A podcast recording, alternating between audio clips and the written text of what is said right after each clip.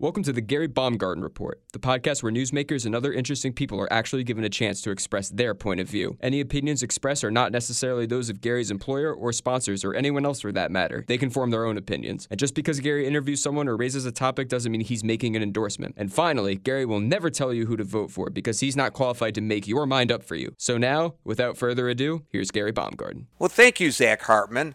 A number of the governors have, in some cases, unilaterally impose restrictions because of the coronavirus pandemic.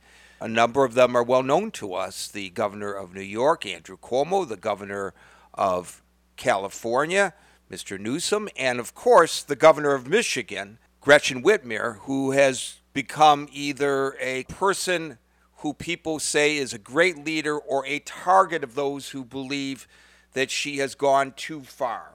I thought it'd be interesting to invite a gentleman who's been very critical of Governor Gretchen Whitmer, especially as new restrictions have just taken effect there. Burl Adkins is the founder and former owner of Global Technology in Michigan, a successful businessman. In the past, Beryl has fought for free trade, but now he's turned his attention more domestically towards what's happening in his home state of Michigan. Burl Adkins, welcome. Thank you for joining us. Well, thank you, Gary, and thanks for the opportunity to be here. Well, we appreciate it. So, as I understand it, I'm not in Michigan any longer, but I've been reading in a little bit.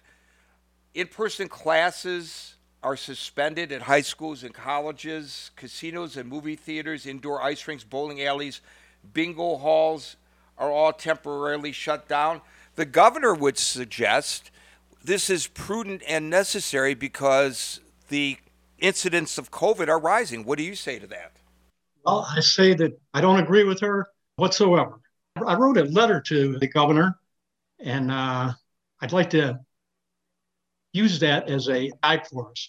First of all, I'd like to say, according to an article dated November 16th by the New York Times by Sarah Mirvich, there are only four states in the entire country as of November 16th that had closed down indoor dining totally.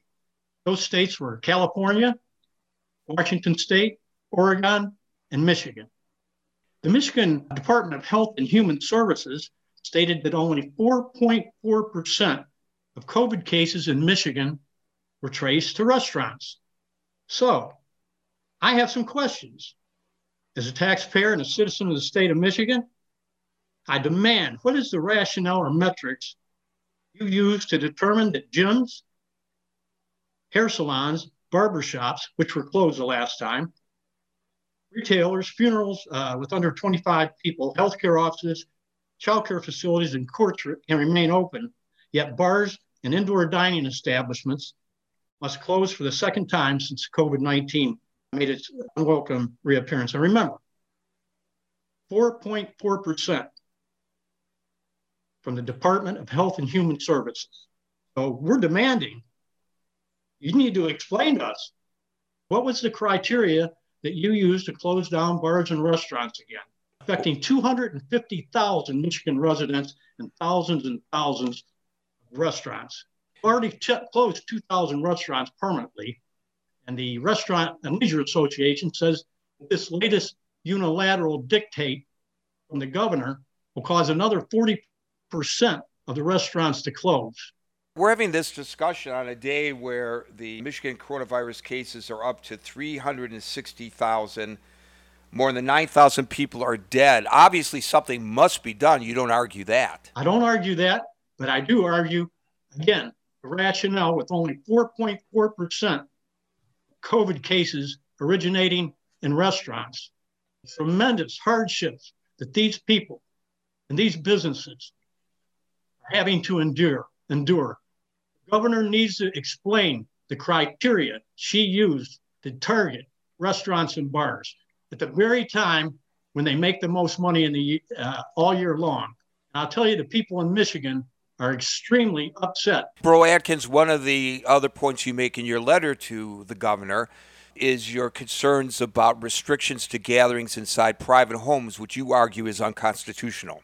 Absolutely. We have a constitution, and the Fourth Amendment says we have protection from the government from un- unlawful search and seizure. You have to have a warrant to come in someone's house. So it's an unenforceable restriction, you believe? Gary, I, I think it's unconstitutional. Who does this lady think she is that can dictate that we can only have correspondence with one other household December 8th? Inside our private homes, by the way.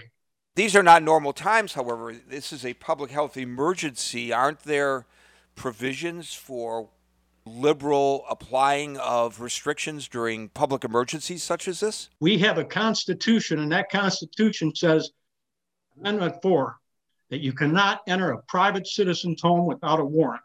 As far as I'm concerned, somebody coming in my house telling me how many people I can have in here is outlandish. You think that she has greater ability to do this when it comes to places of public accommodation? Yes, I do. Private homes of American citizens, you can tell me I can only interface for, for the until December 8th with one other neighbor inside my own home. No, I, am uh, not for that at all. So you fired off this letter to the governor a few days ago. Has there been any response from Lansing? Nope. Did you anticipate that there would be? Well, I was hoping there would be, Gary.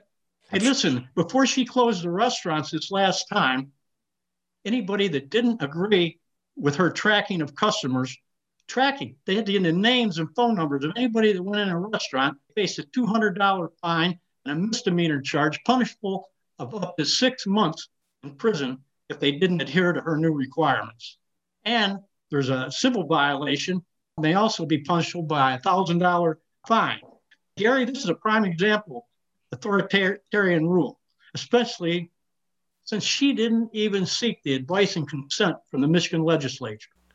So that's an interesting point, and it, it's an excellent segue into my next question. As I understand it, she initially imposed restrictions that were challenged by Republican members of the state legislature, and the state Supreme Court sided with those challengers and said, You do not have the authority as the governor to unilaterally impose these kinds of restrictions.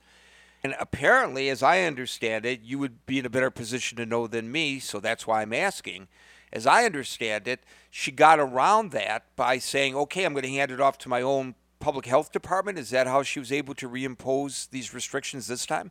Yes, sir. So your letter is pretty poignant, but it's just one guy writing one letter to the governor. She must get thousands of letters every day. Have you contemplated getting together with other business owners and filing some kind of a secondary lawsuit as a result of this? Or is somebody else doing that? I am not. I have not.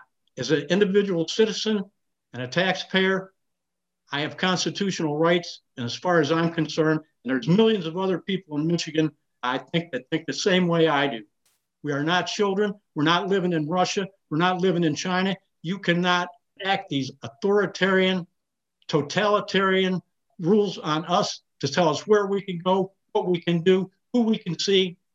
We're Americans. Do you think that the majority of people in Michigan are is there any polling to suggest that we know the answer to this question agree with you because the last polls that I saw and they weren't as recent as these new restrictions of course indicated she had pretty good support in the state. I wonder who they're polling because everybody I talk to, and I know a lot of people that own businesses as far as restaurants and bars, and they are livid.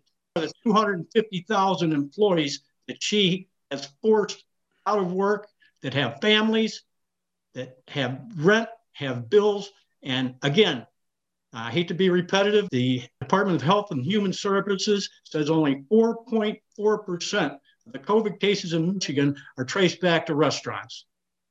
He needs to explain to us how she came to close restaurants and bars and gyms, hair salons, funerals, retail, everything is open restaurants and bars.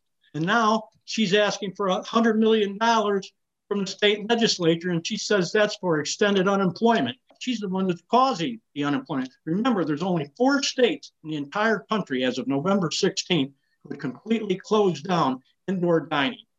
Think of those states Washington State, Oregon, California, and Michigan.